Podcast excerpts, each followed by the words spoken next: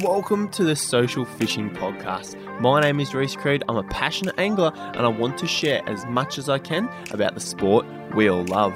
On this podcast, we speak to incredible anglers, sharing a wealth of priceless knowledge, all to help you reach your fishing dreams. Thanks for joining us today. Now let's begin.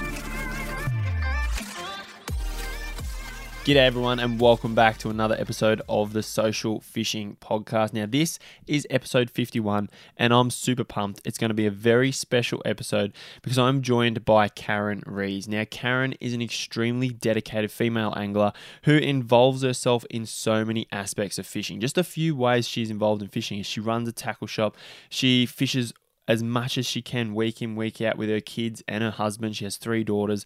And one part of this episode where we talk about uh, fishing with kids. So karen shares her tips and her experiences raising her three daughters and getting them involved with the outdoors and fishing. And it's a great part of the chat and i really took a lot away from it. Karen also is involved in the WIRF network the women in recreational fishing. Now we actually touch on this quite a lot in the episode if you don't know what it is. But if you're a female out there, and basically it gives you a place where you can express yourself and be comfortable and get into recreational fishing. So if you're a female listening to this, that is going to be something you want to listen to. Listen to Karen talk about that and how you can get involved in the WIRF network. And Karen also writes the Nagambie report inside the SF membership. So she writes the reports for us in the membership on Nagambie. And talking about Nagambie, both Karen and myself are ambassadors for GoFish, and we are going to be talking about GoFish Nagambie because it is coming up very soon. There's only a couple of weeks to go. Uh, it's just around the corner, and after last year not happening, I'm super excited to see the event go ahead this year. So, what Karen and I do is we talk a little bit about Nagambie Lakes, what the system is if you've never been there before. Uh, we give you a few tips for fishing it, and then we move on to the competition itself, sharing a bit of info and just having a bit of a chat around the event, what's up for grabs, the prizes, how it all works. Uh, and yeah, I'm super excited to be there. The first year was a cracker of an event, uh, it was incredible it's unlike any other fishing competition. It's basically mix like basically mix a festival with a fishing competition, and that's what you've got with this event. So the first year was unbelievable, and I can't wait for this year after missing out last year. So it's going to be exciting, and someone will take home eighty grand, eighty thousand dollars cash for the biggest cod.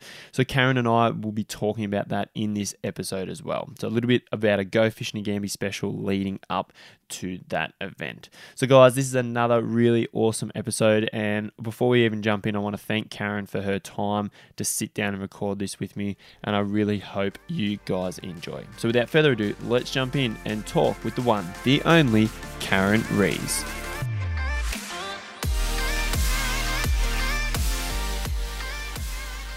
G'day, everyone, and welcome back to another episode of the Social Fishing Podcast. And this is a very special episode uh, for two reasons. We have Karen Rees on. We're going to be talking about women and women in fishing, and Karen is a huge ambassador for getting women out and enjoying rec fishing. And we're also going to be both talking a little bit about Go Fish Nagambie, which is coming up very soon. So, Karen, thanks heaps for joining me uh, on this Sunday morning. It's beautiful day outside now. Um, yeah, once again, thanks for joining me me, and it's going to be a good chat. I'm keen. Thanks for having me, Rhys. Yes, we should be out fishing at the minute in this beautiful weather, but that's okay. We'll do this instead. And I'm excited yeah. about sharing, yeah, my journey and a little bit about Go Fish Nagambie coming up. It's very exciting. Yeah, it's going to be exciting. Yeah, so uh, I agree. It's a really nice day, and I was fishing this week, and we had some good success. But we were in like forty-five k wins, and now I'm sitting inside. But I guess this is the next best thing we could be doing. Oh yes, talking about fishing, eh? Yeah, definitely definitely there's nothing better than if we're not out fishing, we're talking or learning or, yeah, anything along those lines. Yeah, that's right. Now, tell me a little bit about your story now, and then we'll talk a little bit about your history. What do you do now um, in the fishing world? I know you pretty well involve yourself as much as you can.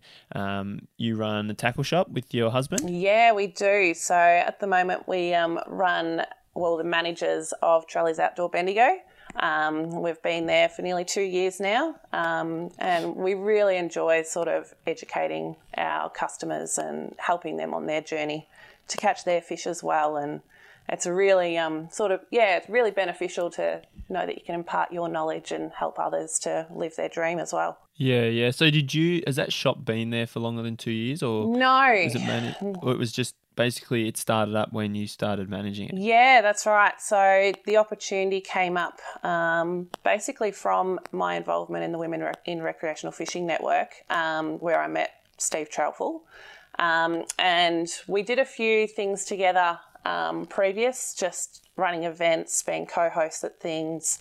Um, and he sort of hinted to us that he had an opportunity to move into Bendigo Yeah. um, and that he was interested in sort of having a chat to us. And then, yeah, it sort of all came from there. He sort of offered us the position of starting it up, and it had been a bit of a, I suppose, a dream in a way that my husband and I had discussed um, previously, and we were like, let's just grab this opportunity with both hands and see how we go. And it's been a really big adventure, especially we renovated um, an old Oh, it was very outdated, very 70s styled fishing store, camping store. And then, um, yeah, within two weeks, we turned around and opened the store. So it's Yeah. been it's been a fun journey, but yeah, um, it's been I bet, and I bet the two years went quick. it's gone really quick, really quick. It's sort of you look at it now, and yeah, you can't sort of believe where you've got to at this stage, and um, how many customers we're still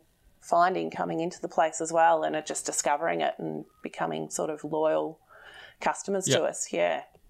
Yeah, that's awesome. And then, if you don't mind me asking, what did you do beforehand, and what did your husband Justin do beforehand? So I still do my other job as well, but I am a primary school teacher. Um, so I had taken maternity leave and I've just been working part time as a teacher. And when this came up, I was sort of in between whether I'd go back an extra day at school or do something else. Um, and yeah, this came up, so I sort of stuck with my job as a teacher and I've jumped this on top of it. So, um, Yep. and then I also, yeah, my husband was a builder.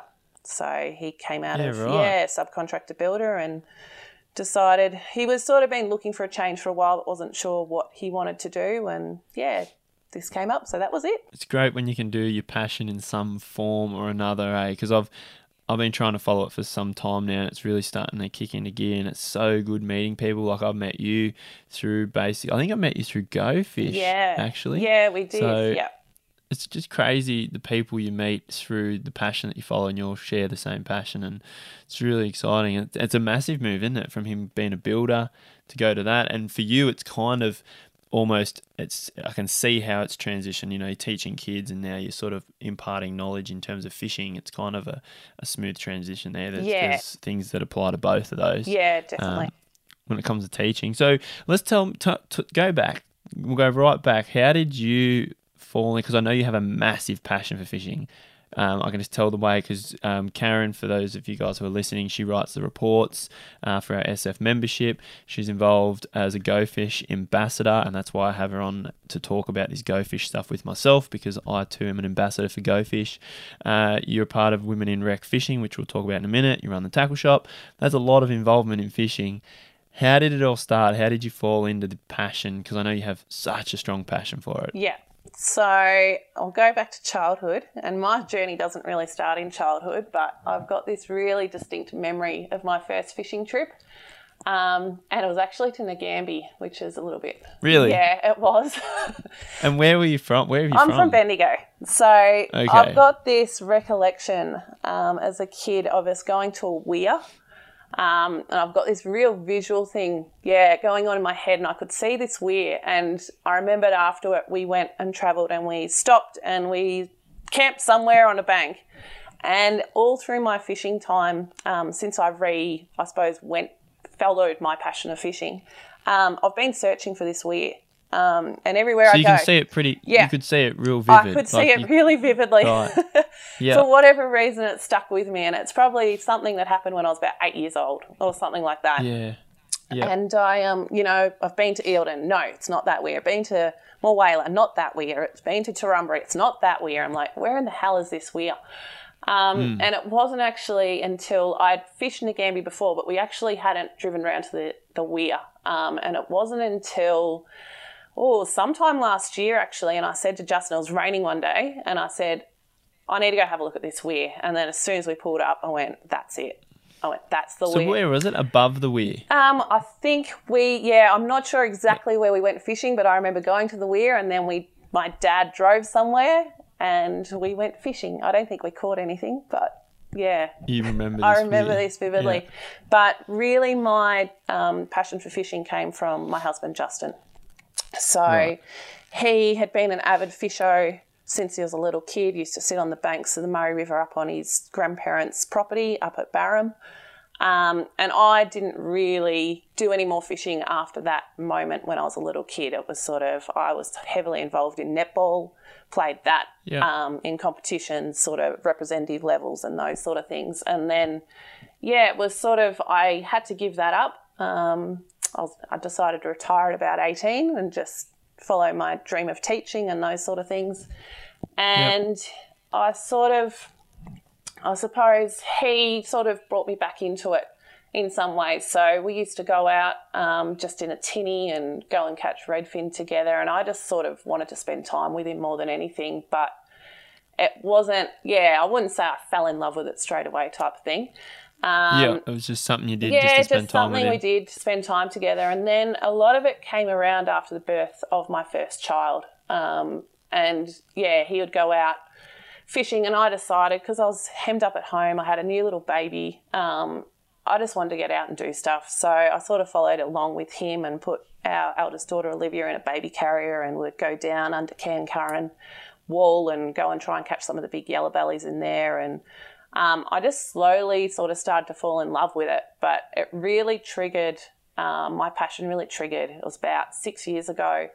And we had um, gone out to Serpentine on the Loddon River. And he, Yep. My sunglasses decided to go for a fall to the bottom of the river, and I wasn't too happy. and I Can't imagine. I was I reckon just uh, everyone's done that yeah. at some stage. I absolutely cracked it. I'm like, stuff this. I'm, yep, not doing it. Anyway, he gave me a surface lure and he said, oh, look, we're nearly back to the boat ramp. Just throw this around, you know, that sort of thing. So anyway, I thought, oh, yeah, why not? And then um, I really fell in love with surface fishing that night. I was just like, I love the visual aspect of it. But yeah, I got my first surface cod that night. Did you? Yeah, first time I'd thrown them, Nice. first surface cod, and then I quickly got another one and another one, and that was it. I was absolutely hooked.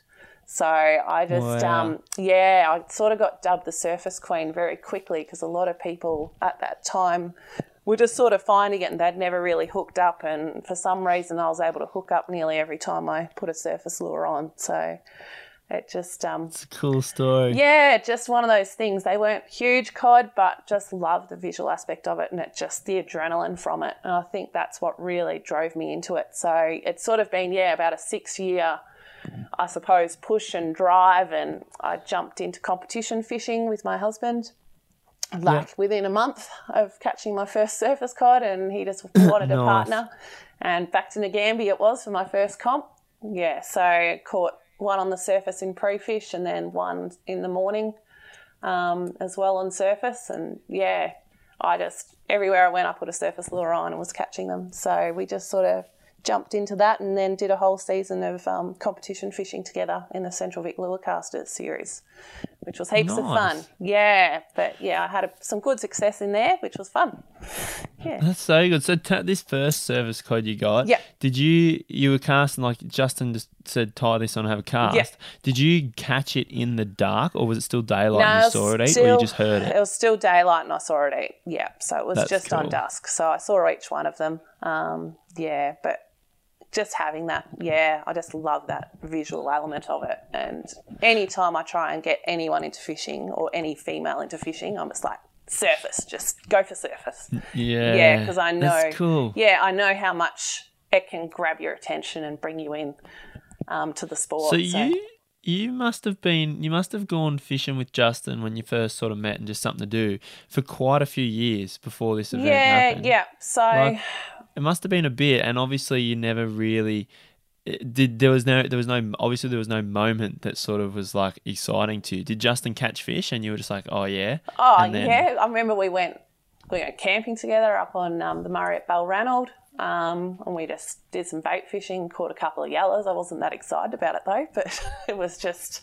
it was Yeah. what it was. And I just sort of joined his, yeah, his passion in a way. Yeah, But and it wasn't until that moment yeah, it wasn't, in, that you were like, "This is cool." yeah, that wasn't until that moment that that happened. I just, yeah, there was something about it that just grabbed me, and that was surface. it. How good is So, it? yeah. It's so good. it's it's really good. Yeah. It's yeah, it's it's it's funny too because it's such a different style of fishing to subsurface. Um, because it's all visual and sound, but the actual hit, there's no hit from them really. It's just like a bit of weight. Whereas the feeling you get from subsurface is totally different, but still addictive as well. I was I was talking on the on our last trip with Hocko about it, and it's just like they're two different.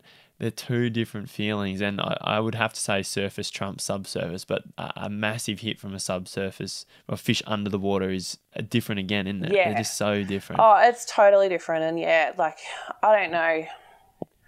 It's just one of those things that, yeah, that surface moment, it's just such a big element and surprise. And yeah, like both of them are, but just because you can visually see it and hear Yes. it. And I suppose it's so many of your senses are heightened in that moment. I suppose that's Yeah. sort of what draws me, you know. But yeah, subsurface, it's just that good old whack and off you go. But you don't get to see that surprise No. element, I suppose, because you don't know what moment that surprise element's going to come in. That's right. And surface is a little bit more rare, obviously, too, because it's, it's it's only sort of one species and in certain conditions, whereas we're catching fish under the water majority of the time. So it's another thing that's kind of doesn't come around all that often either. Yeah, yeah, no, definitely. Yeah.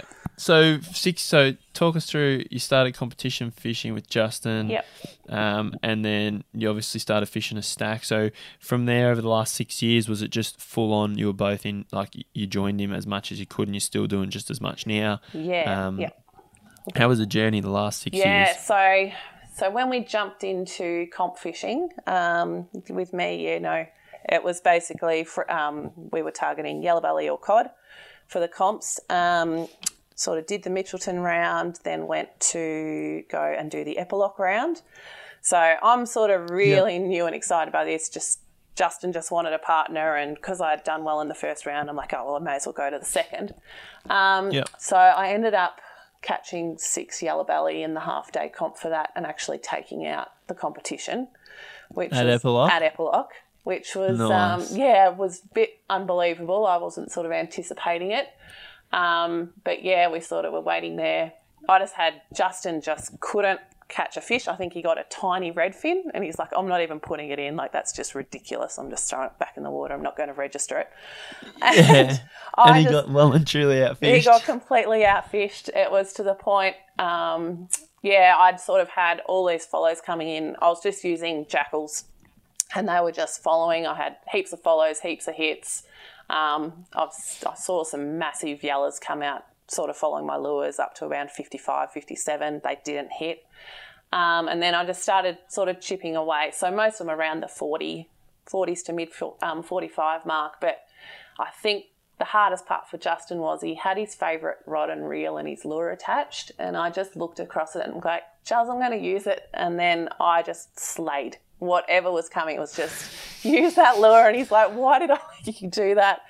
Um, but it was just cast out. Yeah, I just had to jig and found a little school um, that was sitting on this certain tree and yeah, was able just to pull fish off after fish off it. Um, and they were just following it out and I just had to keep changing up my retrieve to try and get them to bite. So yeah, it was good fun. Um, but yeah, it was a bit unbelievable when we went back and I was sort of sitting through the presentations and I heard, you know, third prize, how many ever points, how many fish, second prize. I'm like, I've won it. I couldn't actually believe Yeah. it. But like in that moment, my mum rang. She had broken her ankle while she was looking after my oldest daughter while we could be there. So I'm like, what do I do? Do I go home? Do I stay? But it's one of those things. She told me to stay, so I'm like, okay, mum.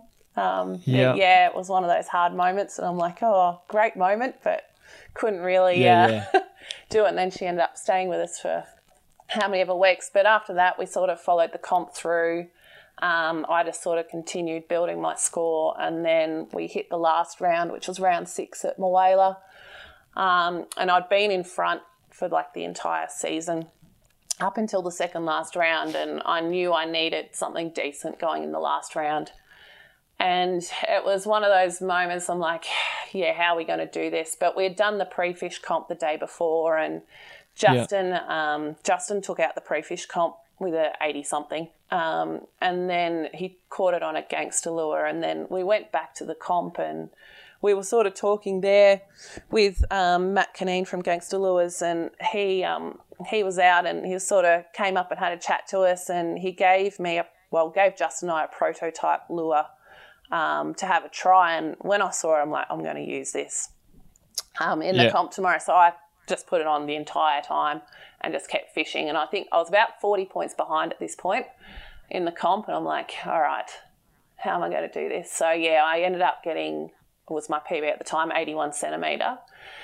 And we went back and we thought, oh, we might have it. And the guy that was second, he sort of hinted to us that he didn't get anything, but he actually did. But yeah, so he just won by about 27 points over me. No but way. yeah, it was a really um, fun experience. And then we jumped into the Australian Freshwater Masters after that, got yep. invited into that. Um, and just before we're about to head off for the Windamere round, we found out we're expecting twins. So we went off and um, yeah, did those two rounds there, and I knew I wouldn't be able to make the third round at Mulwala, which was the one I really wanted to do. Because um, yep. that was going to be in February, and I was due in April with the twins, and it's going to be like a 40 something degree day. And I'm like, I can't do it. So I had to give up my spot and hand it over to someone else. But yeah, we'd sort of done a little bit of the comp scene after that, but not really. But once the twins arrived, um, we were back, I was back out within probably about 15 days of the twins arriving just to nice. get out on the bank and get some fresh air because I'd been cooped up at the hospital for 10 days. Um, yeah. and it wasn't That's like good. didn't catch anything, but we sort of just kept putting the kids in the baby carriers and would go out sort of weekly with them on a Sunday afternoon and just go for a walk with them. And they loved it. They loved being outside with us. So we just sort of slowly worked our way back into it. And now we're to the point that yeah, everything sort of happened. We fish basically weekly as a family, um, sometimes just Justin and I, but the kids come with us most weeks. And yeah, we just love heading out wherever and chasing cod is our main focus. So. Coming up in the episode, guys, we will be talking about Go Fish Nagambie, which is very exciting, so don't go anywhere. But while we're taking a quick break from the episode with Karen, I just wanted to talk to you about the SF membership. Now, if you're new to this podcast, if you're new to the content that we create, you might not know about this freshwater platform that we created, and it's there to help you guys catch more fish. It's great to see so many keen anglers jumping on board and basically catching fish and learning and then using that out on the water and having success. We're getting so many success stories from our members messaging us, sending through a photo and saying, hey guys, if it wasn't for the content that you created, I wouldn't have caught this fish. I even got a message from a bloke this week. He caught two fish over the meter in a space of an hour and he just said, thanks guys for all the content that you create. It makes a massive difference. And now he's confident and knows what to do. And that's just one of many success stories from our SF members. Now, part of the membership, what I wanted to talk about is there's regular reports. We have people writing regular reports. For example, Karen writes the Nagambie report and she writes it every single month. And then I, even me reading it, I know when the fishing is poor, when not to go, or she'll write a report and put an update in saying things have come good, fish are firing, and now I now know what to use and where to go to catch fish, and so do all the other members inside the membership. That is just one of the 15 reports that are there, and we're continually growing them every month. Now, another thing that I want to touch on is we just recently did a road trip down to Victoria. And we do these road trips on a regular basis to collect content from a wide variety of areas right throughout New South Wales and Victoria. And we went down and we fished and visited Lake Nillahcootie, Waranga Basin, Lake Eppalock, Mulwala, and also the Goulburn River.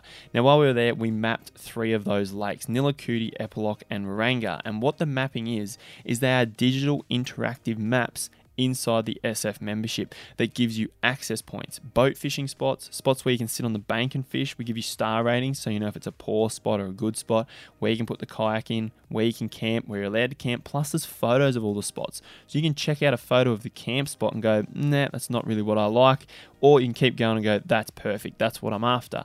Then there's also key boat fishing areas. There's key areas on the water. We have photos of an arm that's full of snags and timber, and we basically tell you where the fish hold in the lake with a stack a stack of tips on fishing the lake system from people who fish the system all the time. Not only do you get the maps with all the photos, there's also key tips on the fishing conditions. What's the best water clarity, how the fish behave, what species are in there, the best lures, bait, etc. etc. There's so much there, including the seasons, when's the best time to go, plus plenty of articles and videos. On the recent trip, we were lucky enough, in amongst building those maps, collecting content for the maps, we were lucky enough to land two meter plus fish. And if you've followed our social media page, you will see those go up. But I've just finished writing a detailed trip trip report. So basically, it's a report that I write from start to finish where we went, what we did, uh, what worked, so what techniques we used at Nillahcootie to catch the fish, how we got them, then also where we how we fished at Eppalock, how we caught the fish at Mulwala,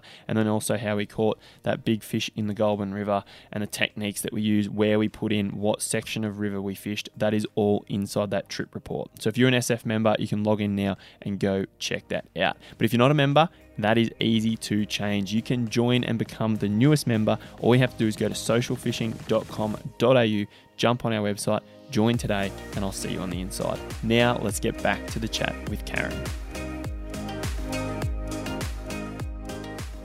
Yeah, that's what I was going to say. You've done a really good job uh, of still getting out there with kids. And obviously, for people who are having kids or they're young or they love their fishing and they think that's going to put a dampener on it, it's really not. Like, there's obviously you're a living example of how you can get out there with them. And all it is is basically just putting them out there in that environment. Do you have any, like, as as a ground level, a base level for people, any things in particular you did when you took them out? Did was it maybe your mindset, your expectation that you might only be there for a few hours, or are there any tips you can give people who have say little kids, but then also a bit bigger as toddlers? What you did and what you've learned over the last well nine years of fishing with kids? Yeah. No, I think the biggest thing's just being prepared and accepting whatever happens will happen. And if your fishing trip gets cut short, it gets cut short because um, you don't want to sort of push the kids beyond their limits that they start to resent fishing, I suppose, yep. as well. So, except for the first day you took all the kids in the boat and they didn't like it.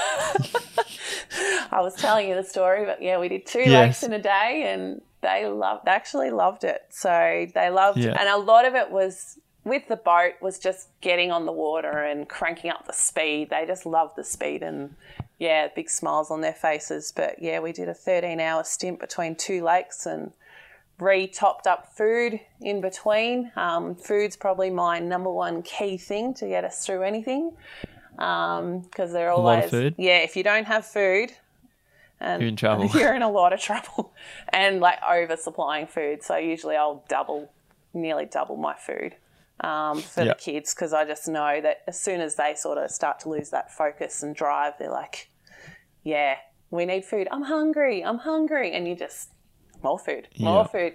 But yeah, we always try and involve the kids in some way, whether it's like reeling in the, um, yeah, once we're casting, using the bait caster and reeling her in, or um, we'll bait fish them with, with them as well, um, just to try and get the nibbles. Um, jump on the bank with them because our kids just love exploring nature and um, just seeing what's there and discovering, you know, different creatures and digging holes and you know just embracing, yeah. I suppose, that natural element.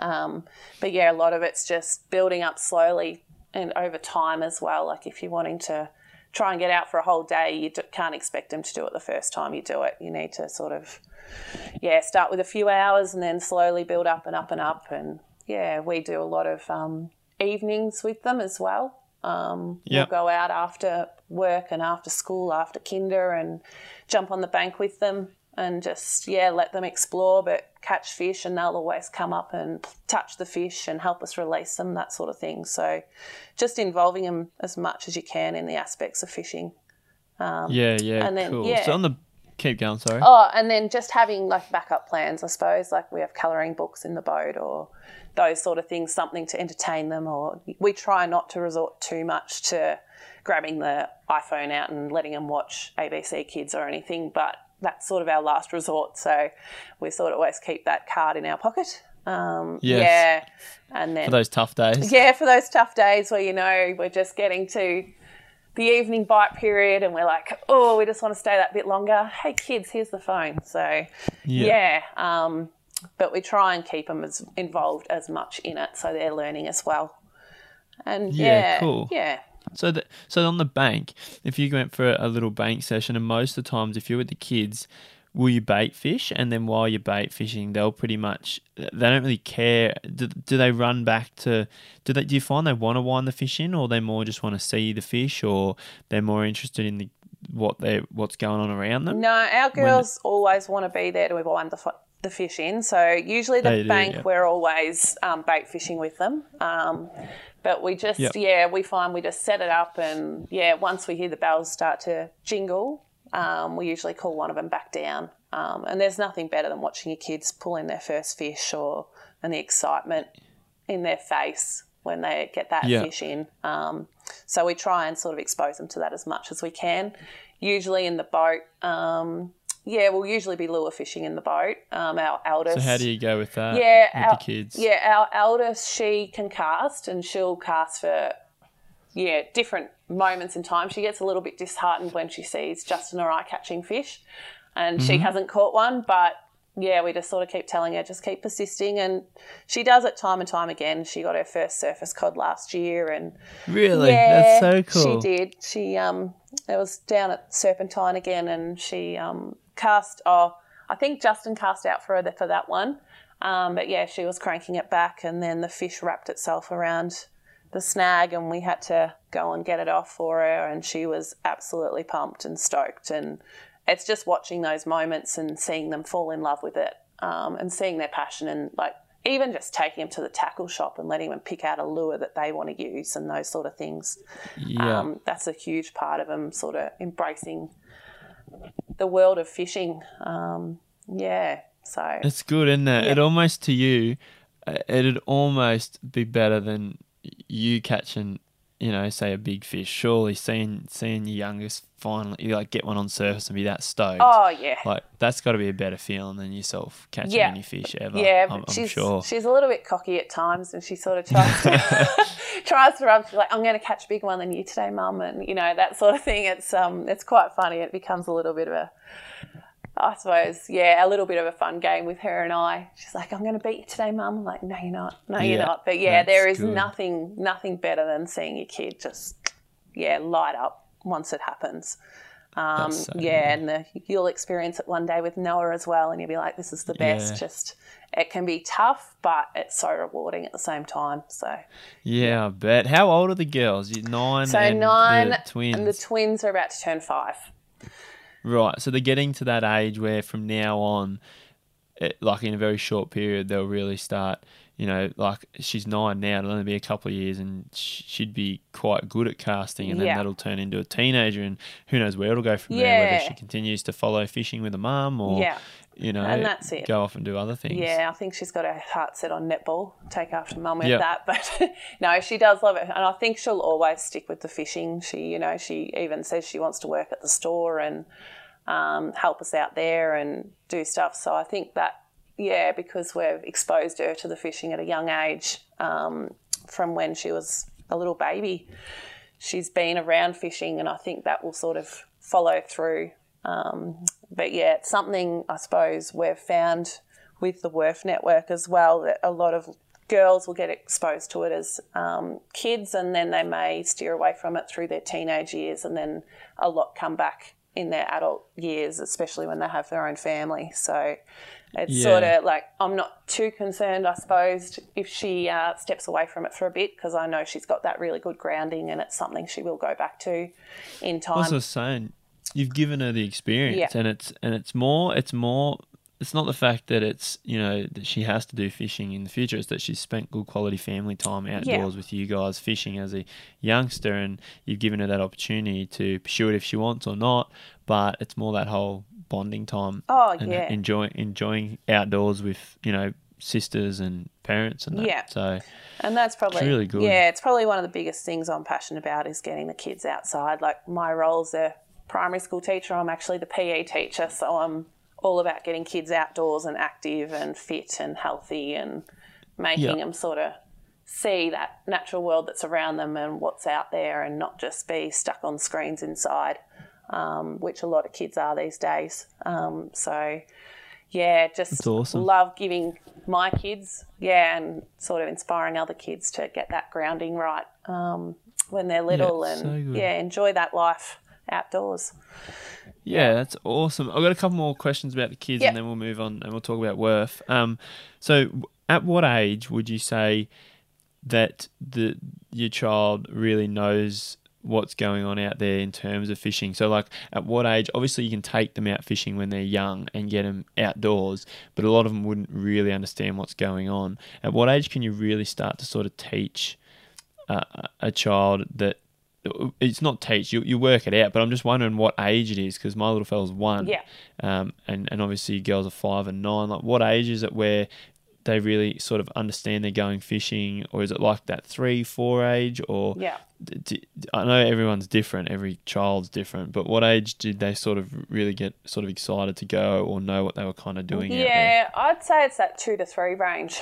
Um, Yeah, okay. yeah, where they really start to quite understand. Yeah, they are quite young. Um, like, yeah, even though they were with us from, you know, how many ever weeks old, three weeks old, um, they sort of, yeah, once they sort of start, I suppose, seeing the fish come in and understanding what's going on. Like, I've got video footage of my kids at um, one of the tackle stores and they're picking out lures and and they would have Yeah. only been around two at that age and they were so excited to pick out lures because that's like what mum and dad That's do. And um, it's sort of, I think, yeah, through that age bracket in there, I think we didn't go out in the boat with them till they were three, but we'd sort of Yeah. done all that bank fishing with them and um, at that age of two. And yeah, you could still sort of start seeing that they were, could sort of figure out what was going on. But I suppose in terms of teaching them, and it does depend on the kid. Like I've seen kids who are gun casters at four years of age. Um, Yeah, so have I. and like like Livy can cast well, but I wouldn't say she sort of was a gun caster at that age. Um, and like I'll probably Yeah. one of my twins will probably be a gun caster you know five, and the other one will be probably about eight or something. But um, Yeah. I reckon yeah, around that teaching age is probably around that six year old, five six year old. Uh, where they can Yeah. really understand and start implementing things and understanding how lures work and what they need to do and what they need to look out for. And like my daughter now, she can. My eldest, she's like, that looks like a really good spot for cod, mum. So she's, you know, been learning from us for a number of years. And yeah, she'll go, I want to cast there, and she'll try and pin it.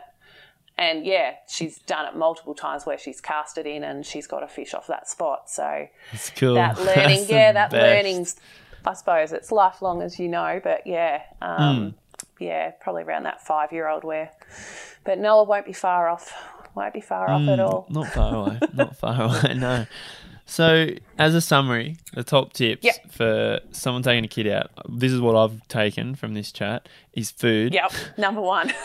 Food. Obviously, safety is one in there as well. So obviously, yep. wherever you're on the bank or in the boat with your life jackets and just Yep, definitely. them or whatever. Um, after that is getting them involved, but also having things for them to do which aren't fishing related. To keep them entertained. What else? What else? You you got obviously patience and the fact that you're not out there to technically catch fish. Like that's not the goal with the kids. It's to keep them entertained and have fun. And if the trip's cut short, then Yeah. that's just how it goes. The- They're the four things I sort of taken away in Yeah. summary. Is there anything else? The goal's Or that's always there to catch fish, Rhys. Well, yeah, I know. Yeah, sorry, sorry. The, the goal is to catch there. fish, But um, not with screaming kids. Not with screaming kids. Once it gets that far, Yeah. it's It's all it's all over Red. Rover once the kids get to that point. But yeah, Hmm. I reckon you've summed it up pretty well there. Like, yeah, food number Cool. one, safety is definitely paramount. Um, that's yeah, we didn't take the kids in the boat until we knew they were big enough to get in the life jackets and we were confident that yeah, if they were going to be um, in a situation, they'd be okay. We put them in swimming swimming lessons from the age of six months just to get them familiar with water Yeah. in case something does go wrong.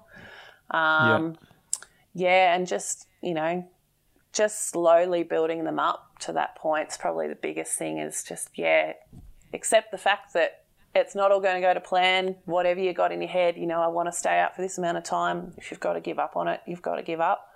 Um, Yeah. yeah, it's more important that the kids are happy and that yeah, they're not going to be disheartened with fishing in the long term. And Carp become a good target. They do become a good target.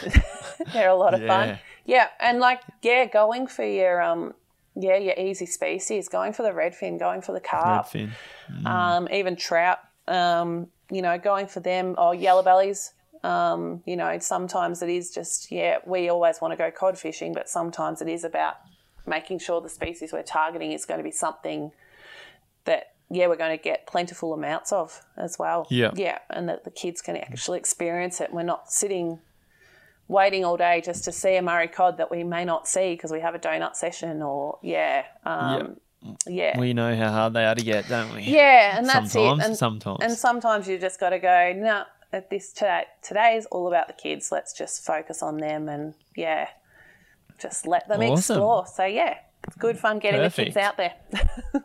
That's good. Yeah. No, that was really good. I enjoyed that. Um, now let's move on to WIRF. Can you tell me and tell our listeners what is WIRF, how it start, your involvement, and what it means for women in fishing? Yeah, certainly. So, WIRF stands for Women in Recreational Fishing, um, and it's a network that was established back in 2017 on International Women's Day um, by the Victorian Fisheries Authority as an initiative as of the Target 1 million, 1 million program, um, where Yep. the VFA are aiming to get 1 million anglers out there in Victoria fishing.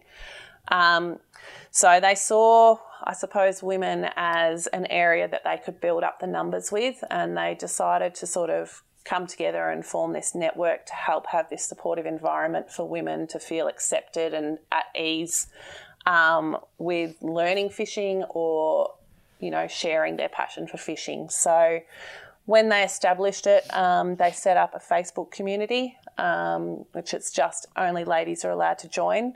Um, and you know, when it started, I remember seeing the post go up on the VFA's um, Facebook page, and as soon as I saw it, I went, "I am joining this." So, jumped on, joined the first day, um, and it's been awesome to sort of watch it grow. Um, so the network's grown to two and a half thousand members at the moment. Really? Yeah, we've got two and a half thousand women, um, not just from Victoria. Majority are from Victoria, but we've also got ladies from other states around Australia and a few from overseas as well.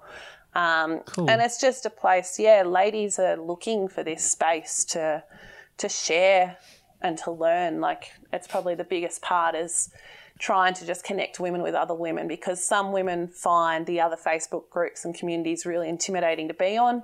Um, yeah, and sometimes some women get comments that may.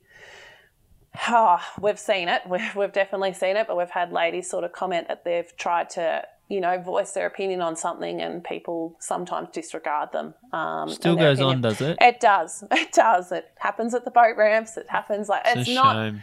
It's not everywhere, but it's sort of. I don't know if it's a generational thing, um, but as the network grows and the voice gets out there of network, we're actually seeing that decrease as well. Um, you know, the more women Yeah. that are getting out there and showing what's going on and that they're out fishing and enjoying their fishing, yeah, those comments are certainly becoming less and less over time. And that's, Yeah. yeah. um, and that was sort of one of the things that we sort of, yeah, we really try and aim to change, I suppose, in the long term. It's not going to change overnight, but it will happen. Um, and it's just, yeah, showing people what's great- going on. It's a great initiative, but it's a shame it isn't even has to be there. If that makes sense, Yeah. do you know what I mean? Yeah. Like it's really good and it's a great place. Uh, like you said, that women can express themselves, but it is a shame that it was even needed to start with. Yeah. And fingers crossed, and even a shorter period, but down the road at some stage that there isn't a need for it. You yeah, know what I mean? yeah, and it's sort of Like, we've seen yeah. um, America's leaps and bounds in front of Australia in terms of their timeline on this. They've been they had to do something similar um, where they sort of had this female campaign, and then over time theirs has turned into a 50-50 on the water campaign. Um, Yeah. yeah, where they're just trying to encourage you know everyone to get out there fishing, and you can sort of see it in their aspects on social media. How many more women are actually out there fishing over in America than there are here? Um, Yeah. but yeah, it's sort of I think sadly, yeah, it had to be one of those steps that had to happen, I suppose, to make it get to that point, and one of those stepping stones to change it. Um, yeah, but it, yeah, we'll see where it goes down the track. Yeah. So it's interesting. Do you reckon that the sport, and, and it is being male dominated, it has been for some time, do you reckon it's because the type of activity activity that it is? Do you reckon more males are drawn to the sport? And there's obviously this portion of females, there'd be so many more females in the sport if it weren't for this whole aspect of discrimination. And this is what that wor- this is what WIRF's all about. It's about bringing more females into it, but you don't want to force people into it, do you? Like. No, no, not like will there always be this sort of unbalanced gender but does it matter like i feel like it doesn't matter how many of what gender we are in it it's just whoever wants to be fishing can all fish Yeah. you know what i mean Yeah, no, you're exactly right, and I don't think I don't think it is a discrimination thing entirely that stops females get out there from angling, and um, I know it's a barrier for some, but for others, it's not. They don't care about that. I'm one of those people that, you know, I was a kid who could throw, you know, the whole oh girls can't do such and such. Yeah, I was never one of those girls that listen to any of that. Whereas there's some people that are like, you know, there's people that say girls can't fish or girls can't throw a ball or all that sort of thing. And for some people, they find that a huge barrier. But um, for others, like it doesn't phase them one bit. But I don't think that, um, yeah, that whole thing, it's. It's probably always going to be more male dominated than females, but I think a lot of it's to do with just women being exposed to it. yes that's it um, Yeah, That's like a lot of Yeah. it. It's a father son bonding Son experience, or grandfather, Yeah. grand yeah, grandson, and sometimes they just forget that maybe they want to do it with their daughter as well, or they might be interested. Um, there's a lot that do take out their kids, and then, as I said before, there's a lot of girls that move away from it during teenage years because I suppose it's not really cool or and that sort of thing. yeah Um, it's not what so it's more the exposure yeah, I think it's more the exposure, and the more you can expose someone to it at a younger age, it's going to be better in the long run um, for them um, to learn all those skills. Like as I said earlier, I've only I only had that one experience when I was a kid, and I remember my brother catching some fish as well, and I thought they were smelly and slimy, and I didn't want to touch them. Like I didn't want to have anything, and like my first few fish I caught, like I remember the first time Justin got me to hold a fish, I didn't want to touch the thing. Like I was like, it stinks. like it's going to be reeking on me all the time. And yes, they do, but you slowly grow and learn to love it. And I had gardening gloves on, holding my first Murray cod. Like I was rocking the cod gloves before they were around, really. But um, yeah I was a trendsetter. But yeah, I just didn't want to. I don't know. It was just one of those things that I had to, a barrier I had to get over just to hold the fish. Um, yeah so I think a lot of it's, you know, knowledge and skills and just having people there to teach you it as well. Um, yeah Whether you're male or female, like you've got to be, you know, there's certain things you can learn yourself, jump onto YouTube and see what's out there, but to have it firsthand experience with someone that you know and love and family members or friends, um, there's nothing better than that and that connection Yeah. between them. And I think that's probably the biggest aspect, I suppose. Um, yeah.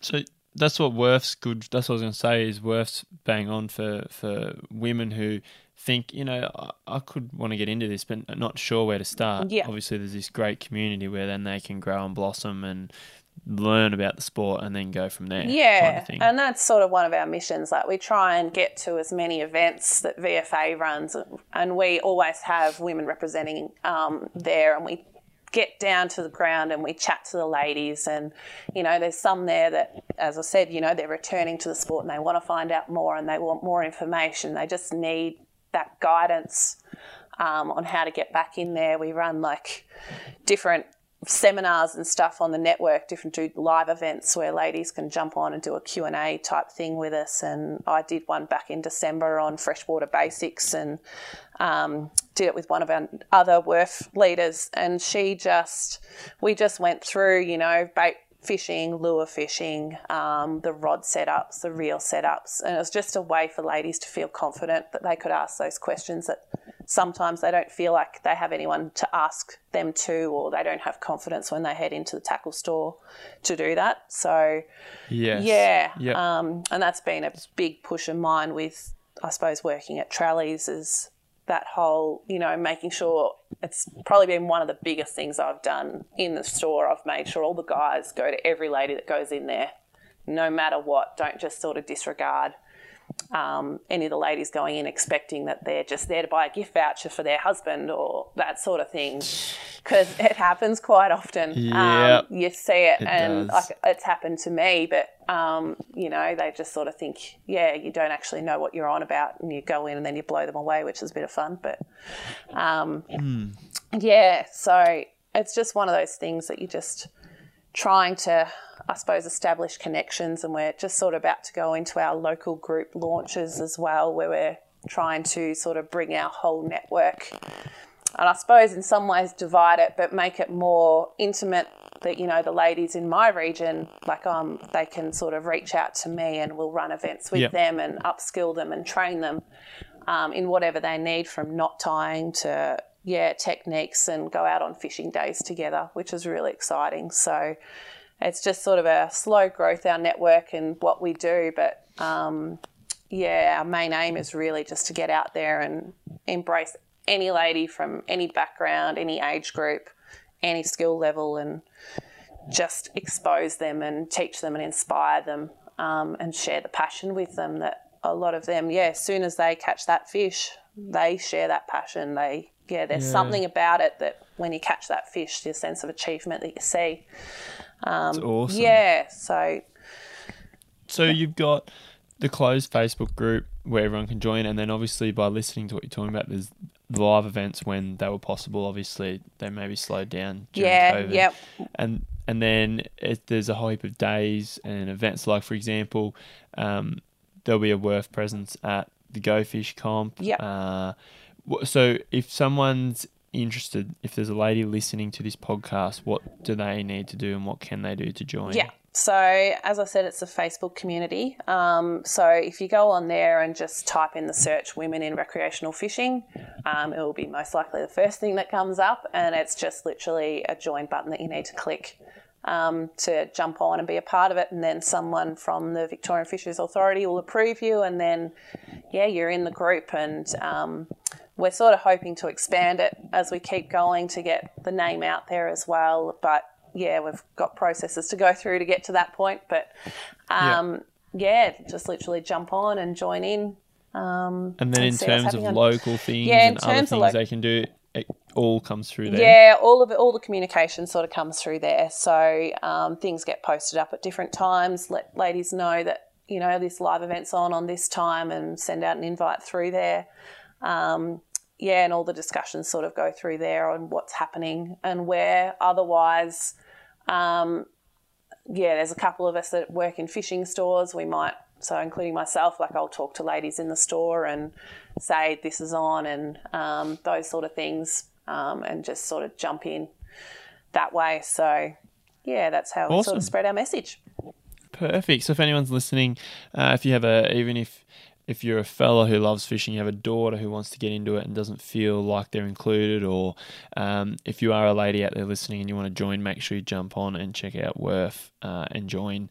And like you said, it's a great community for women. So that's awesome. Thanks for sharing that, Karen. too Uh, next of all, can you talk or can you share a couple of things uh, about some of the waterways that you fish down in Victoria? So I know we've got Go Fish coming up. Nagambie is obviously the destination for that. We'll talk about a little bit about the event in a minute. But Nagambie itself, for someone who's never been, can you explain what kind of fishery it is, what's in it, um, and how you kind of approach that lake system? Yeah, too easy. Um, is a beautiful spot. Like it's such a picturesque waterway. Um, it's based on the Goulburn River.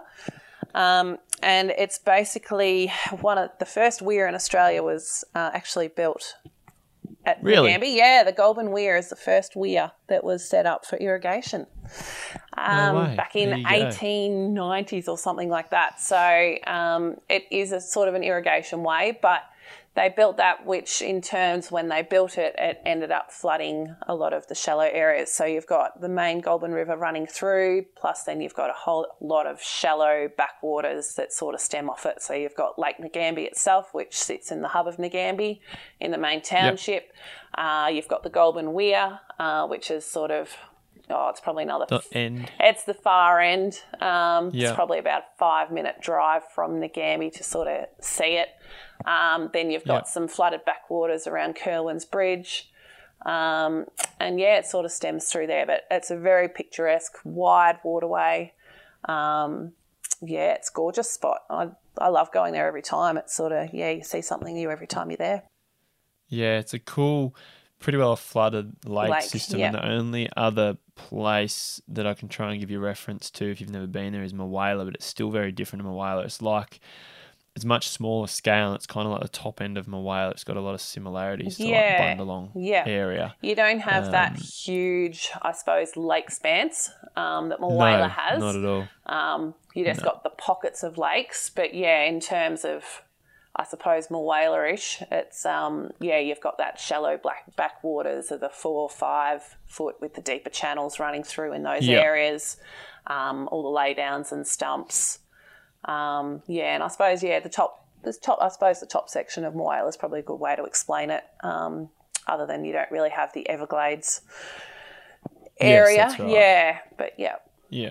So it's kind of um, it's kind of like that, and if, so it's not it's not a big dam storage deep water. It's like a river channel. It basically feels like you're fishing in a river. You're still casting the structure and stumps and things like that. Eh? yeah, yeah, definitely. Um, and it, And you've I been fi- fishing there for a while, eh? I have been fishing there for a while, just a while. It's sort of a lot of my fishing journey there has probably been in the last two years, but yeah, I have been fishing it obviously since that first time I went about six years ago, and we just go over there intermittently. Um, but yeah, been fishing there a lot in recent years, so it's not our local waterway by any means, but there's just something about it that draws us back there every time. Um, the fishing, yeah, when it's firing, it's firing really well, and obviously there's donut trips in that as there always is wherever we go but yeah um, it's a gorgeous area so yeah So what's if someone was going to fish it for the first time, whether it's comp weekend or just in a, any style, any time fishing, what's the kind of approach? Are you, do you find that the best go would for someone who's fishing the first time? They want to f- concentrate around the river system? This is from your experience because obviously, obviously I've had experiences there as well, which are obviously completely different to yours. Well, there's obviously similarities, but everyone has different experiences. The the river channel, are we fishing sort of just off the river where it gets that three sort of meter mark, or are we fishing right out in the real shallow stuff?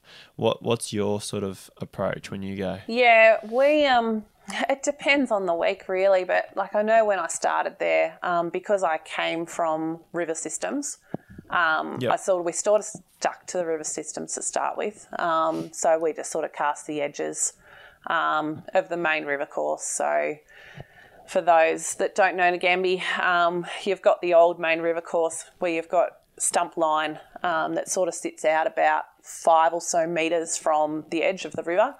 Um, Yep. And then it's sort of a bit shallower, so you've got a bit of a shallow rise where you've got sort of that three three meter mark on the edge. Um, and yeah, we always started there, casting to the edges and under the trees and um, any of the laydowns that were on the edge of the river was sort of our initial thing. And then yeah, we started um, started finding a few of the bigger fish hanging around the old stumps on the river course. So we've sort of targeted them a fair bit as well. And recently we've been sort of fishing, I suppose, the shallows. Um, yeah, because we just sort of wanted to try out some different areas to see how they were fishing at the time. But yeah, we've fallen in love with going in the backwaters at the minute. So Yeah. yeah, I think a lot of it will depend on your style going there for the first time as to whether you want to go into the main river course, all those things. But there's fish everywhere in the river. That's what I was going to say. There's Yeah. fish everywhere. Um, and there's some really nice fish in the system. So I know you've tackled a nice 94, was it? So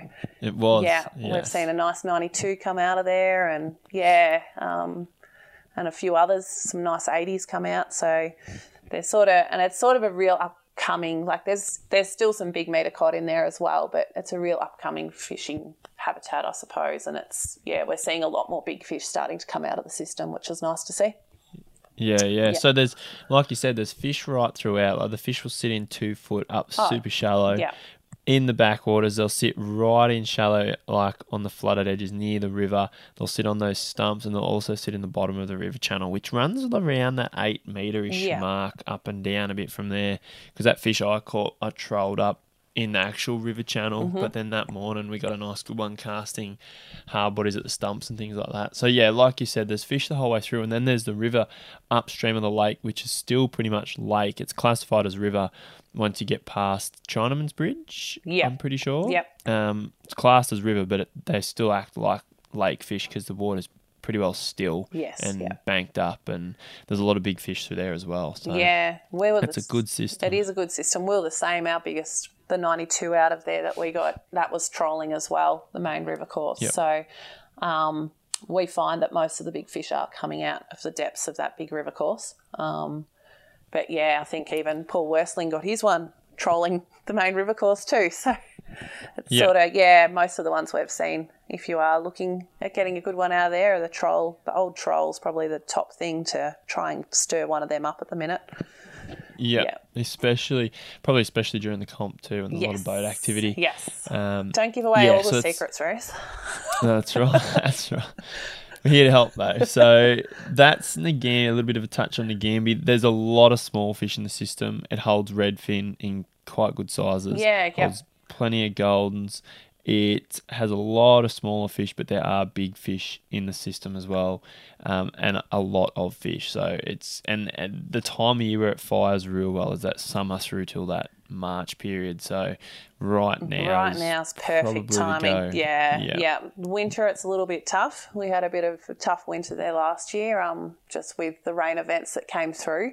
Um, that sort of pushed a lot of water down the system. Um, but and it dirtied up something shocking. But yeah, the summer Hmm. period, probably from we sort of started seeing it fire again from about September, and then it'll probably really Yep. fire through to about May. Um, but yeah, this summertime, especially right now, is a really good time to go.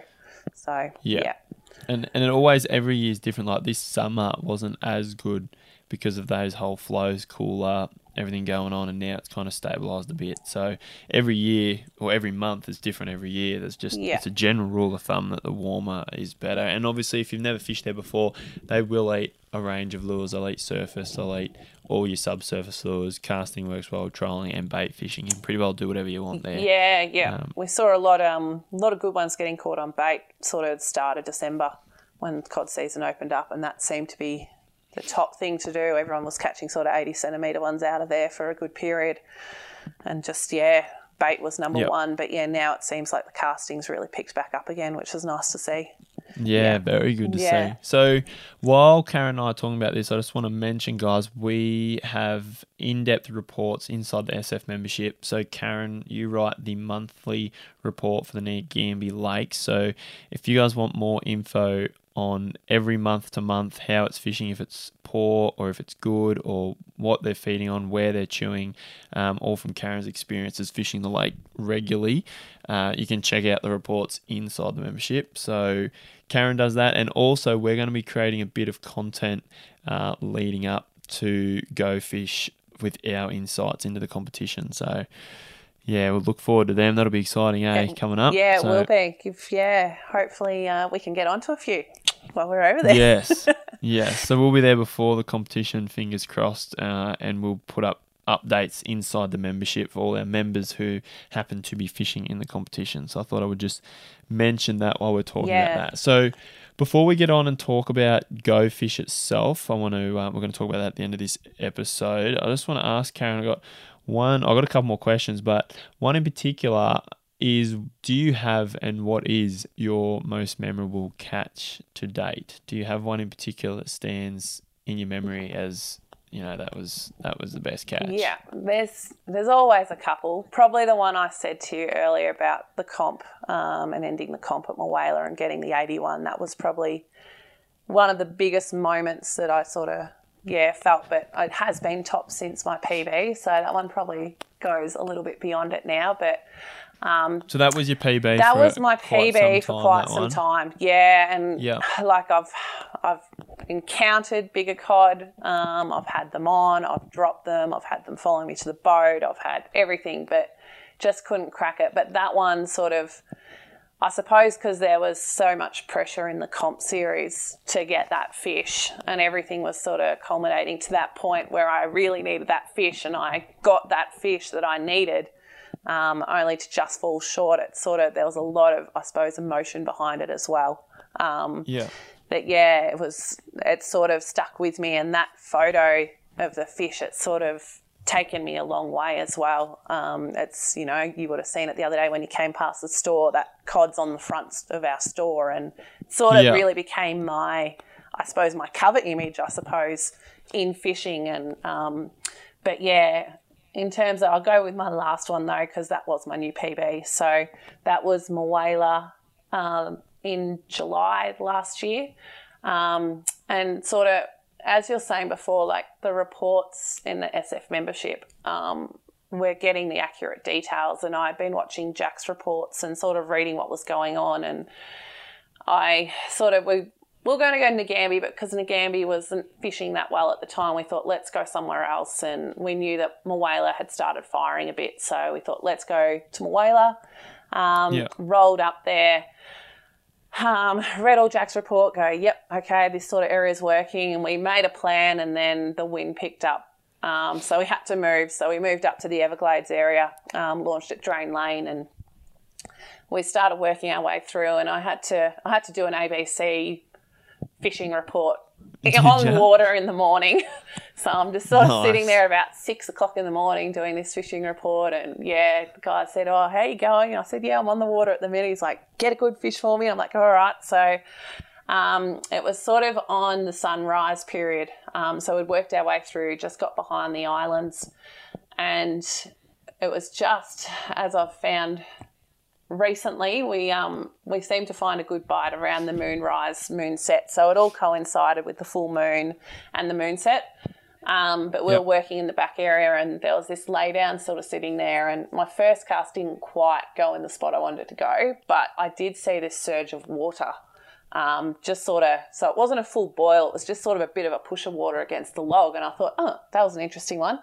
Um, anyway, cast back in, got in the right spot for the second one, and yeah, absolutely got poleaxed. It was an 85 centimetre um, that came up. It was on the surface yet again, um, which, yeah, I always fall to it in the early hours of the morning, but Yeah. it was just one of those moments that, yeah, you can't write a perfect script for it. Um, it was just, yeah, obviously big explosion. Um, I always try and get my PB on the surface. I'll always go out and if I get PB on something else, that's fine. But yeah, it's nothing better than getting that next big fish on the surface and experiencing that good, extreme eh? force. So yeah, um, and then sort of straight after.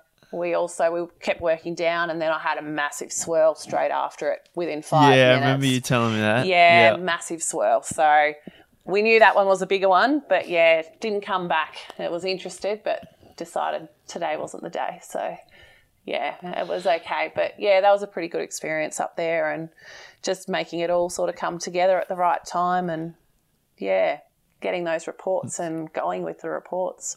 So That's good. Yeah. Oh, but you wrote a story. I did. You wrote a story on that day. It was a great read. That's why I feel like I've, I like as you're telling me, I'm like I know what's happening Yeah. next, but I'm like I'm pretty sure we haven't talked about it. But that's why because you wrote that story uh, for the membership. That was a really good read on that yeah. on that session. and it was sort of Yeah. yeah. it was a bit of a a weird moment for me because you know that other fish had sort of stayed with me for so long and sort of that image had been a you know on such a journey with me and I was a little bit Yeah. numb when I got it like I just didn't know what to feel I was like oh I've finally got my PB but this is really surreal it was yeah Yeah. one of those moments I was like oh okay I, I did it but yeah I'm like oh this is interesting.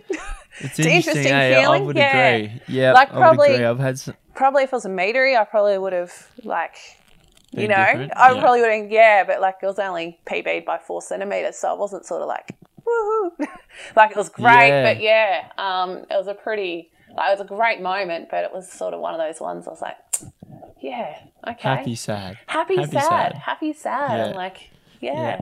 Because you have so many agree. memories. Yeah, I've, I've got the same experience. I've got like you've got these fish that were so memorable that aren't that big one, and then there's the big one as well. I'm the same. I've got some that were smaller but real memorable, yeah. and then and then there's the PB that And I think isn't always you know the one that sticks in your mind the most. No, and I think it's the moment surrounding it, I suppose, you know, and what's happening else. I suppose, you know, like it was probably the competition that made my other one maybe slightly more Yeah. memorable um, because Yeah. it'd been such a, yeah, I suppose, an emotional moment. Um, you know, I'd really set out to achieve this thing. I got it on that prototype lure, and, you know, everything came together.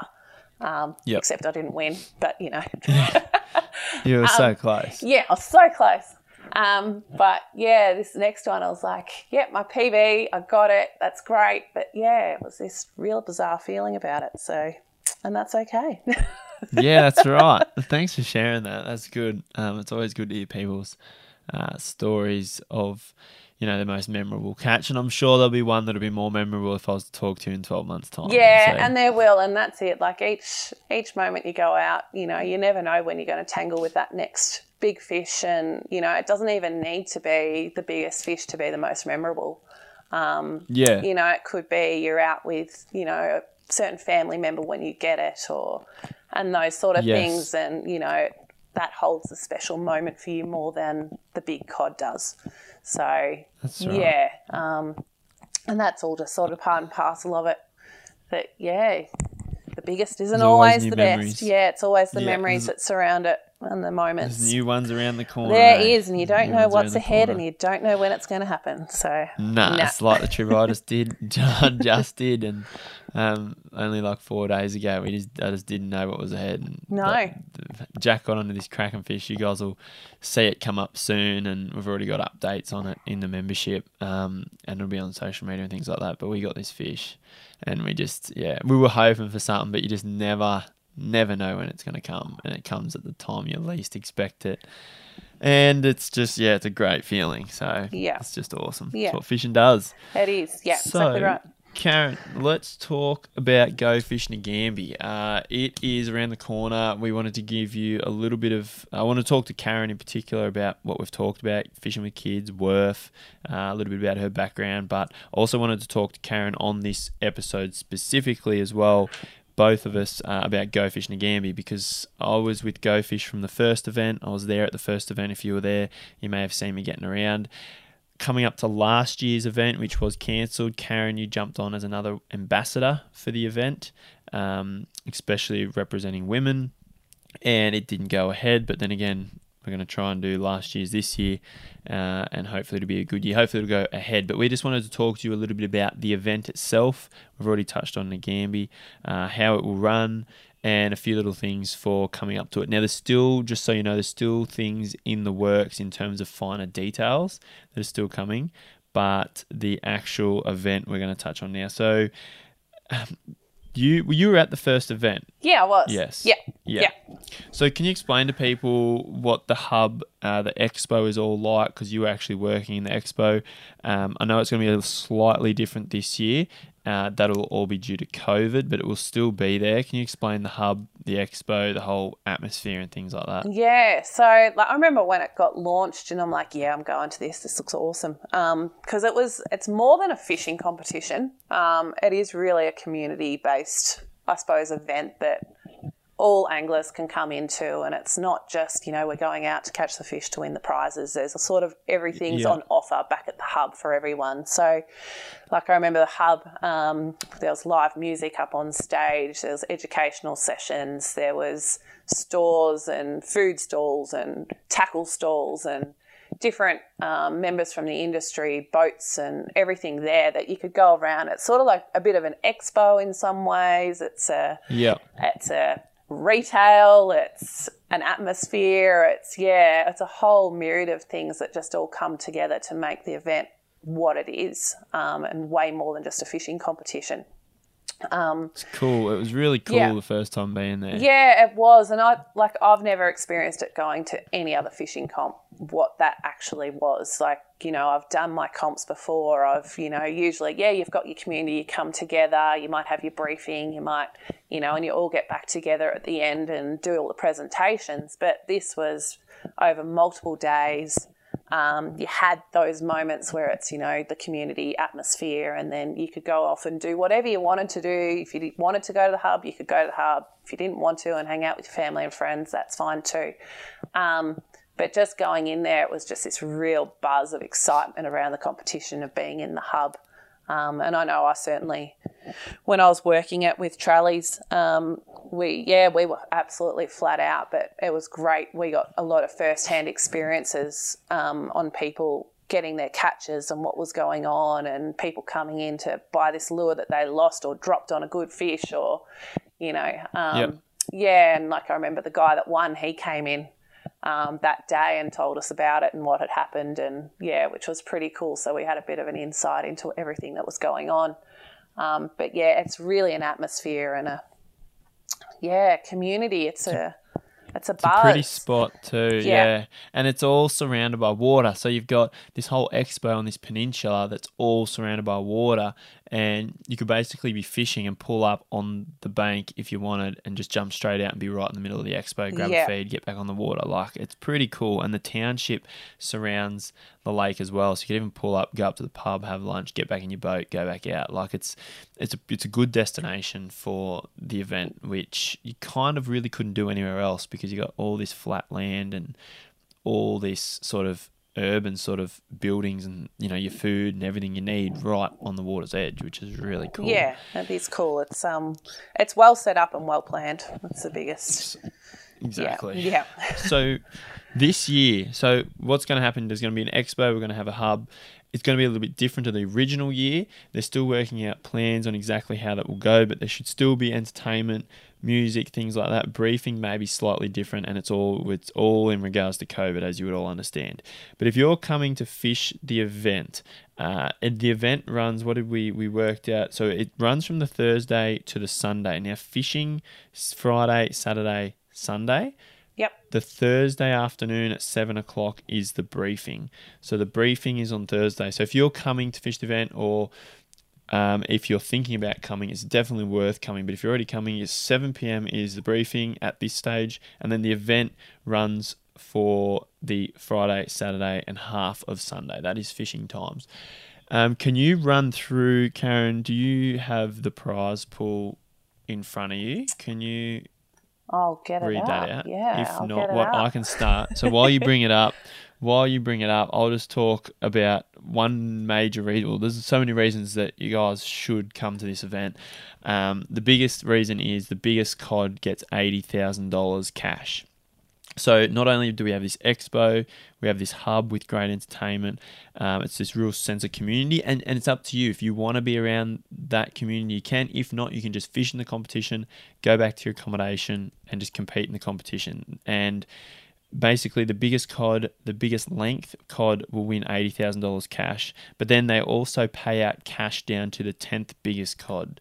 So can you run through the numbers from second Yeah. to I'm still trying to get it up, Rhys, but no, I know that, yeah, so 80,000 for your first cod, but yeah, 12,000 for second. And then it so sort of keeps jumping down from there. Yeah, so Yeah. 12 is second, uh, and then it's eighth. I'll, I'll list them in order from third on. So third is eight grand, then it's six thousand dollars, four and a half thousand dollars, three thousand dollars, two thousand dollars, fifteen hundred, a thousand, and five hundred. So if you catch the tenth biggest cod, you know that with the amount of competitors there, I'm going to say that's probably up in the 80 centimeter range. But from the very first year, an 80 centimeter would have been well and truly in that tally, and a high 70s might have even made that. But you'll get 500 bucks, so that'll pay for your trip, uh, pretty much if you can get the 10th biggest cod.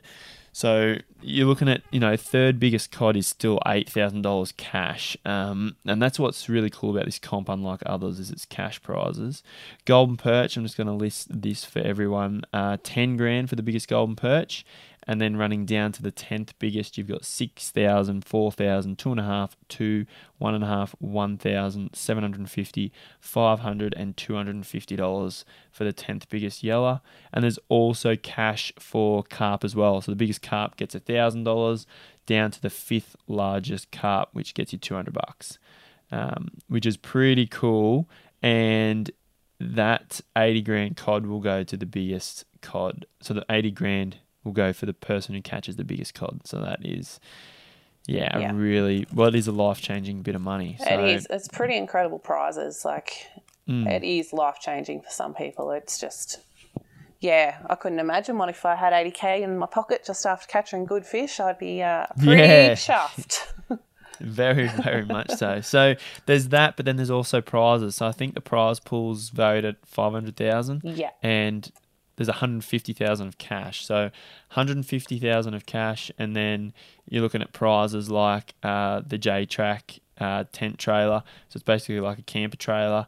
There's a stack of prizes, uh, just rod and reels, gear, lures. There's sounders. you can Sounders, win. yep. There's three three Lowrance sounders, Shimano packs, packs from Anaconda, Abu, Berkley, or for the junior prizes. Uh, there's a lot on there, but the the big one is that J Tracks, that camper trailer. Yeah. It's for Cod O'Clock. Can you explain how Cod O'Clock works? It's a really cool idea. It is. So it has changed a little bit this year. Um, last time they sort of sent out through the app that we were using, they sent out a bit of a, a little thing saying it's cod o'clock time, and then there was a certain size um, that was, you know, just a random size for a fish to be caught. Um, so it might be like 75 centimeters, and the person who got the closest um, cod to that size during that time would win the camper trailer. So one of my Yeah. friends from the WIRF Network, she actually took out one of them.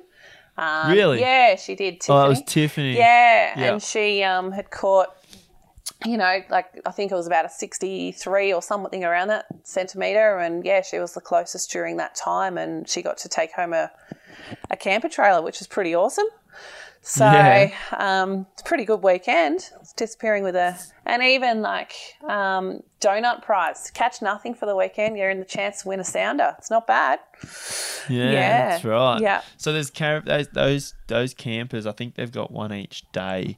Yeah. Um, there was definitely one each day last year, and I'm pretty confident there's one each day this year as well. That's just another one of the cool prizes Yeah. um, on offer. So that's that. Uh, for anyone coming to the event, it's not just a fishing event as well. You can just come into the expo and enjoy the food, the entertainment, things like that, um, and not actually be entered to fish. So don't forget that you can do that. You don't have to just be there to fish. And also, when it does come to fishing, there's it it works. You can fish from the bank, you can fish from the boat or kayaks.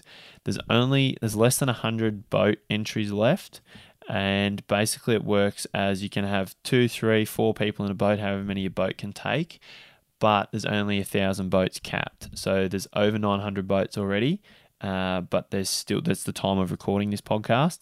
This will be at probably within a couple of days of recording it. But just so you know, those boat entries are disappearing. But there's also plenty of bank entries, so you can enter fish from the bank, and still, if you were to catch the biggest cod from the bank, you'd win the 80 grand. So don't just think that you have to have a boat to come and fish in this event. No. Um, there's there's some good bank fishing spots around Yeah. the lake, isn't there? Yeah, and like I reckon there's some yeah, there'd definitely be some advantages to being on the bank or having a kayak and getting in the back of those some of those backwaters. Could Yes. definitely um, take it out where the big boats can't actually get. So it's nothing to yeah, if you don't have a boat, there's heaps of opportunities along the banks and areas that opened up because um, for the bank fishing and for kayak fishing. Um, Yeah, don't be disheartened on yeah if you don't get a boat entry or you don't, have, don't a have a boat. boat, yeah. yeah. you can still participate in it, and you've still got just as much chance of actually taking it out as anyone else. yeah, that's right because it is busy on the water with a thousand boats. It's not, but yeah, sometimes I think it'd be an advantage to jump in a kayak. Yeah, being or, a kayak. Yep. Yep. Or being in some of those spots Yeah, where yep. especially there's a couple of bank spots there where boats wouldn't really go near it. Um, especially up on the Goulburn Weir, there's a couple of nice key spots there, especially for yellows. Um, you know, where you could take out the biggest yellow for sure. Oh, definitely. Yeah. And there's some, yeah, you can't get the boat in there, but you could certainly catch good fish off that bank. Definitely. Yeah, yeah, exactly. Yeah. So, a couple of other things, guys, just to list what is actually happening at the event. There's a kids fishing clinic. Uh, you've got the WIRF. Uh, there's a WIRF. Function, yeah. Presentation, There's a function, work function yep. on the Friday night for an hour and a half. Um, Yep. Where we're sort So of, you'll be there. I'll be there. Um, we're doing a bit of a Q&A session, having a bit of a chat, um, having a bit of a relax and getting to meet other ladies and sharing our passion together, which is going to be pretty awesome. Awesome. Yeah. So that's one thing. There'll be stacks of other things coming up that are still to be announced because we're still a few weeks out from the event. But there'll be plenty of entertainment. There'll be a casting arena. Uh, there'll be plenty of food, and there'll be plenty of education. There'll be plenty of stuff going. Last year we had a school group go through, and there was great education there.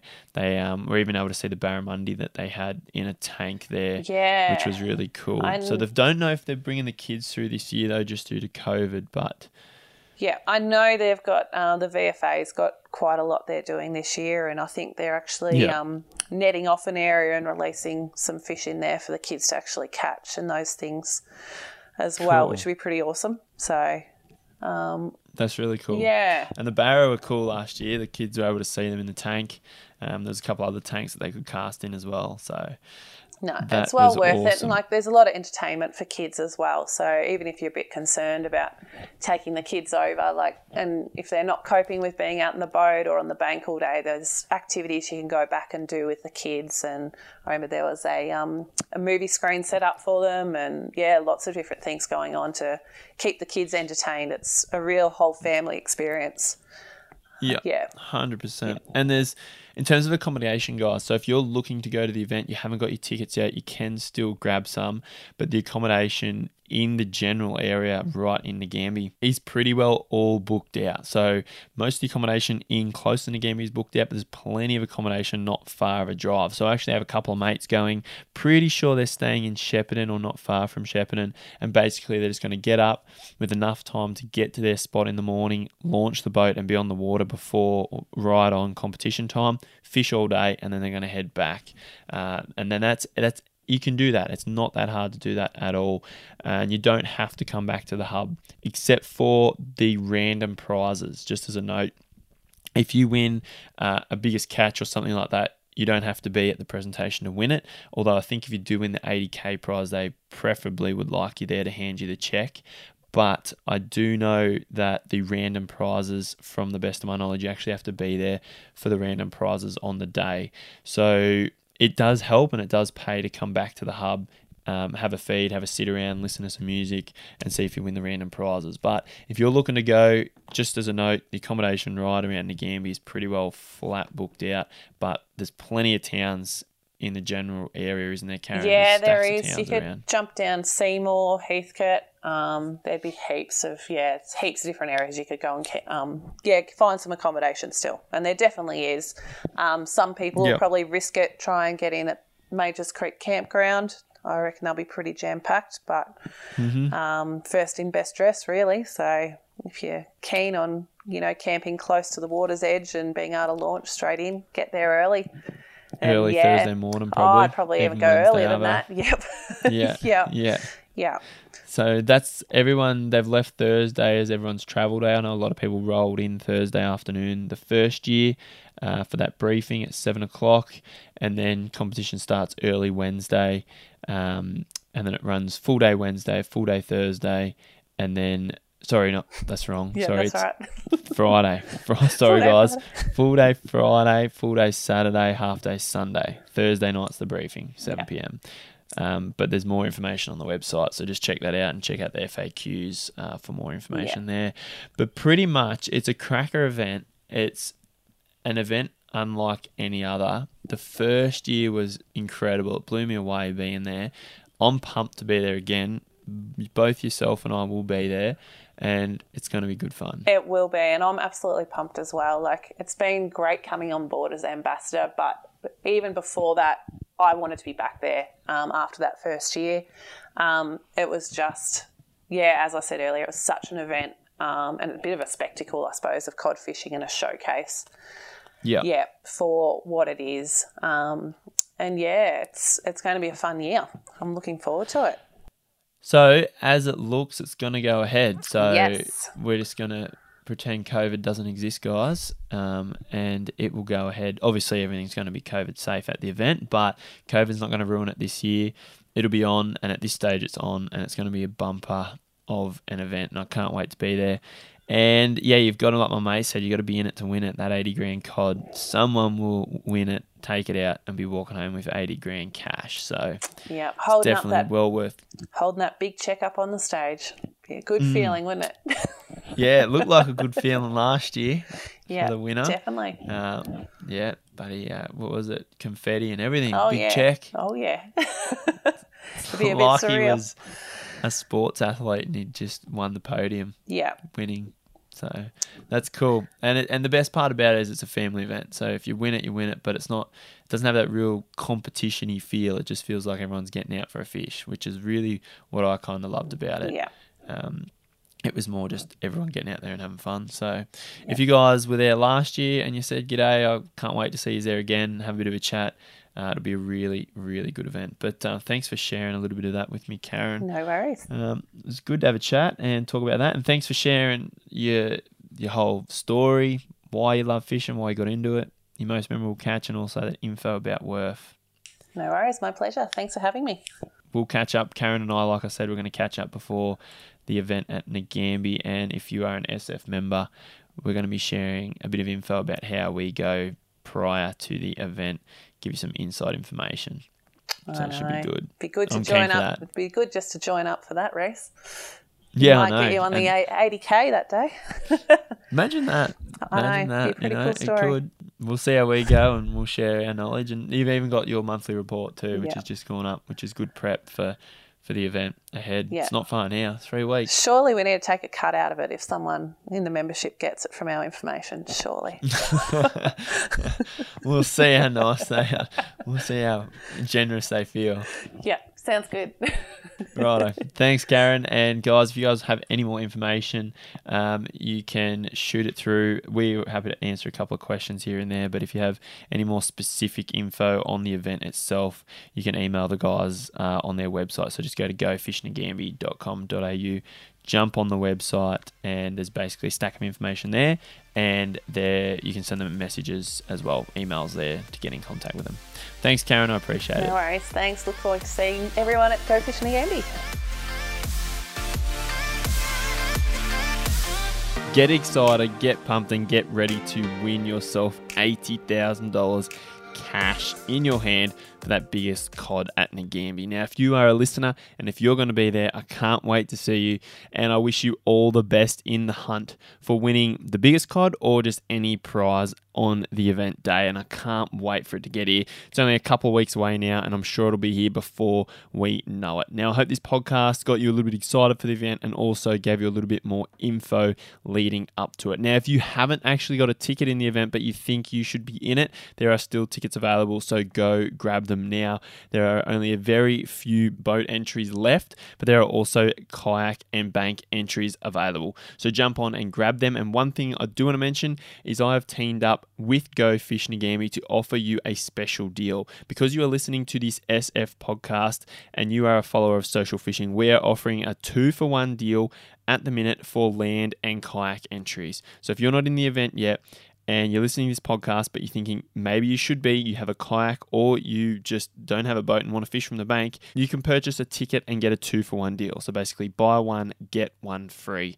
And that is only available for the next couple of weeks leading up to the event. So make sure you grab it soon, and that will give you a chance at winning that $80,000. So that is a special. That is a Go Fishing Nagambie and Social Fishing Special. And you just need to use the promo code when you jump on to purchase your tickets. So to jump onto the link to purchase them uh, and for the promo code, make sure you check out the show notes in this podcast episode. So jump on our website or on the app you're listening to this on, check out the show notes for the link and the promo code. But the promo code is in full capital letters S M G O F I S H. So S M Go Fish, all in capital letters, is the promo code. But to jump on that link as well, make sure you go to the show notes and check that out. There's also a post on our Facebook page where you can get that code and also the link. So make sure you guys grab that now if you are still looking to enter the competition. And as, as I said, there are still some boat entries left, but not many at all.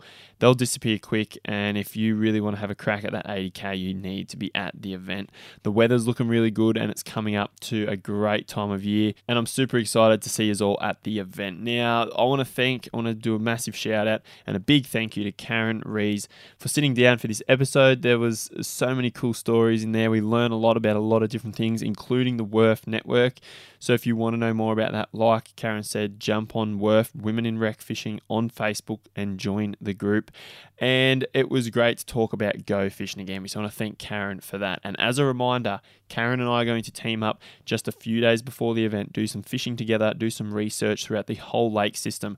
We're going to fish the Goulburn Weir End, around Kirwan's Bridge. We're going to fish the main lake and also up in the river and possibly even downstream in the river. And we're going to give you our update on the flows, the water clarity, the water temperature in each area, and where we think you should be basing yourself to get that big fish. We're going to spend a bit of time on the lake fishing, and we're going to put together some videos and a trip report uh, a pre it's like a pre go fish comp report from us giving you our inside information on what you should be doing during the event.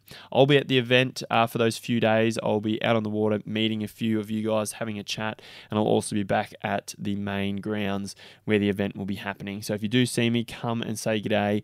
It's going to be awesome and i can't wait to see you there don't forget, guys, those trip reports and those details are going to be included and inside the SF membership. So if you're a member, you can jump on and check them out. And if you're not a member, it's super, super easy to become a member.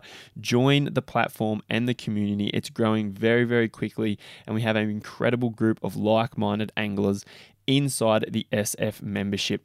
And it's an incredible place for you to all communicate and learn. So you can do that by going to socialfishing.com.au, jump on our website, join, become a member, and you'll get access to that report plus the stacks of other reports written by other anglers, the videos, the maps, everything else we've got. Like I said, we have a SF map for Nagambie Lakes, which details all the key fishing spots right throughout the competition area.